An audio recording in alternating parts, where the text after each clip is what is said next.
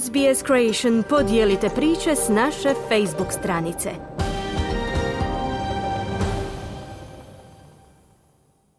Nastavljamo sportskim vijestima. Počinje Europsko vaterpolsko prvenstvo u Dubrovniku i Zagrebu. Hrvatski rukometaši na Croatia kupu u Poreću. Počele i pripreme hrvatskih nogometnih prvoligaša. Više donosi Željko Kovačević.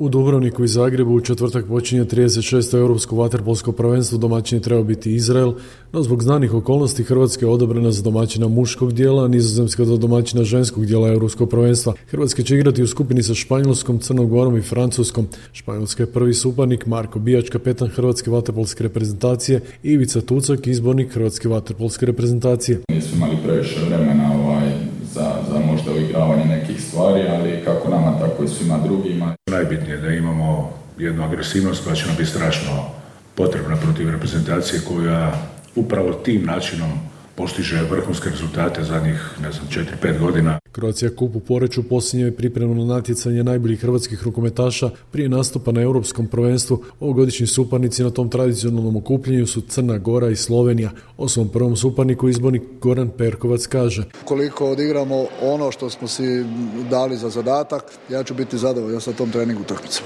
Inače, hrvatska reprezentacija zadnji susret imala krajem travnja protiv Belgije u kvalifikacijama za europsko prvenstvo. Osim toga, ovo je prvi puta da je reprezentacija pod vodstvom Perkovca kompletna. Crnu Goru vodi nekadašnji legendarni vratar hrvatske reprezentacije Vlado Šola.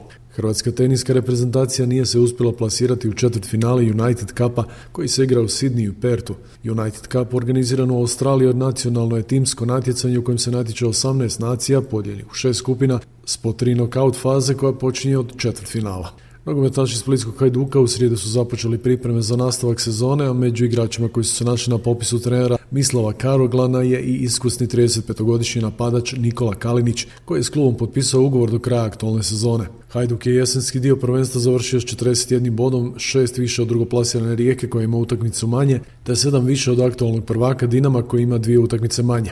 U dva kola nastavka prvenstva Spličani će dočekati Rijeku na poljudu, a potom gostovati kod Osika. Trener Hajduka Mislav Karoglan. Svaka utakmica je najbitnija, tako spremamo glave, ali da će nešto definirati prva utakmica ili druga neće sigurno. Hajduk se u međuvremenu pojačao nekadašnjim igračem Osijeka Laslom Klein Heischlerom, koji je posuđen do kraja sezone iz atenskog Panathinaikosa i Dinamovci su se okupili, trener Sergej Akirović odlučio je podmladiti momčad. Na popisu je 32 plus 4, priključili smo 10 e, mladih iz naše omladinske škole, oni će biti prvi tjedan s nama. Dinamo bi u plavi dres obukao nekadašnjeg stalnog u reprezentaciji Brekala iz talijanske Fiorentine i Hođu iz Slaven Belupa.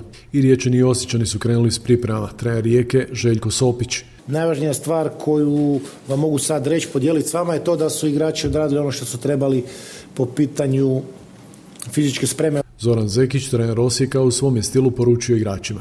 Ja sam se udavljao pola kilima, neki moji igrača koji su se udavljali malo više, tako da će biti kažnjeni i imaju odmah motiv više za rad. Šporski pozdrav iz Hrvatske za SBS radio Željko Kovačević.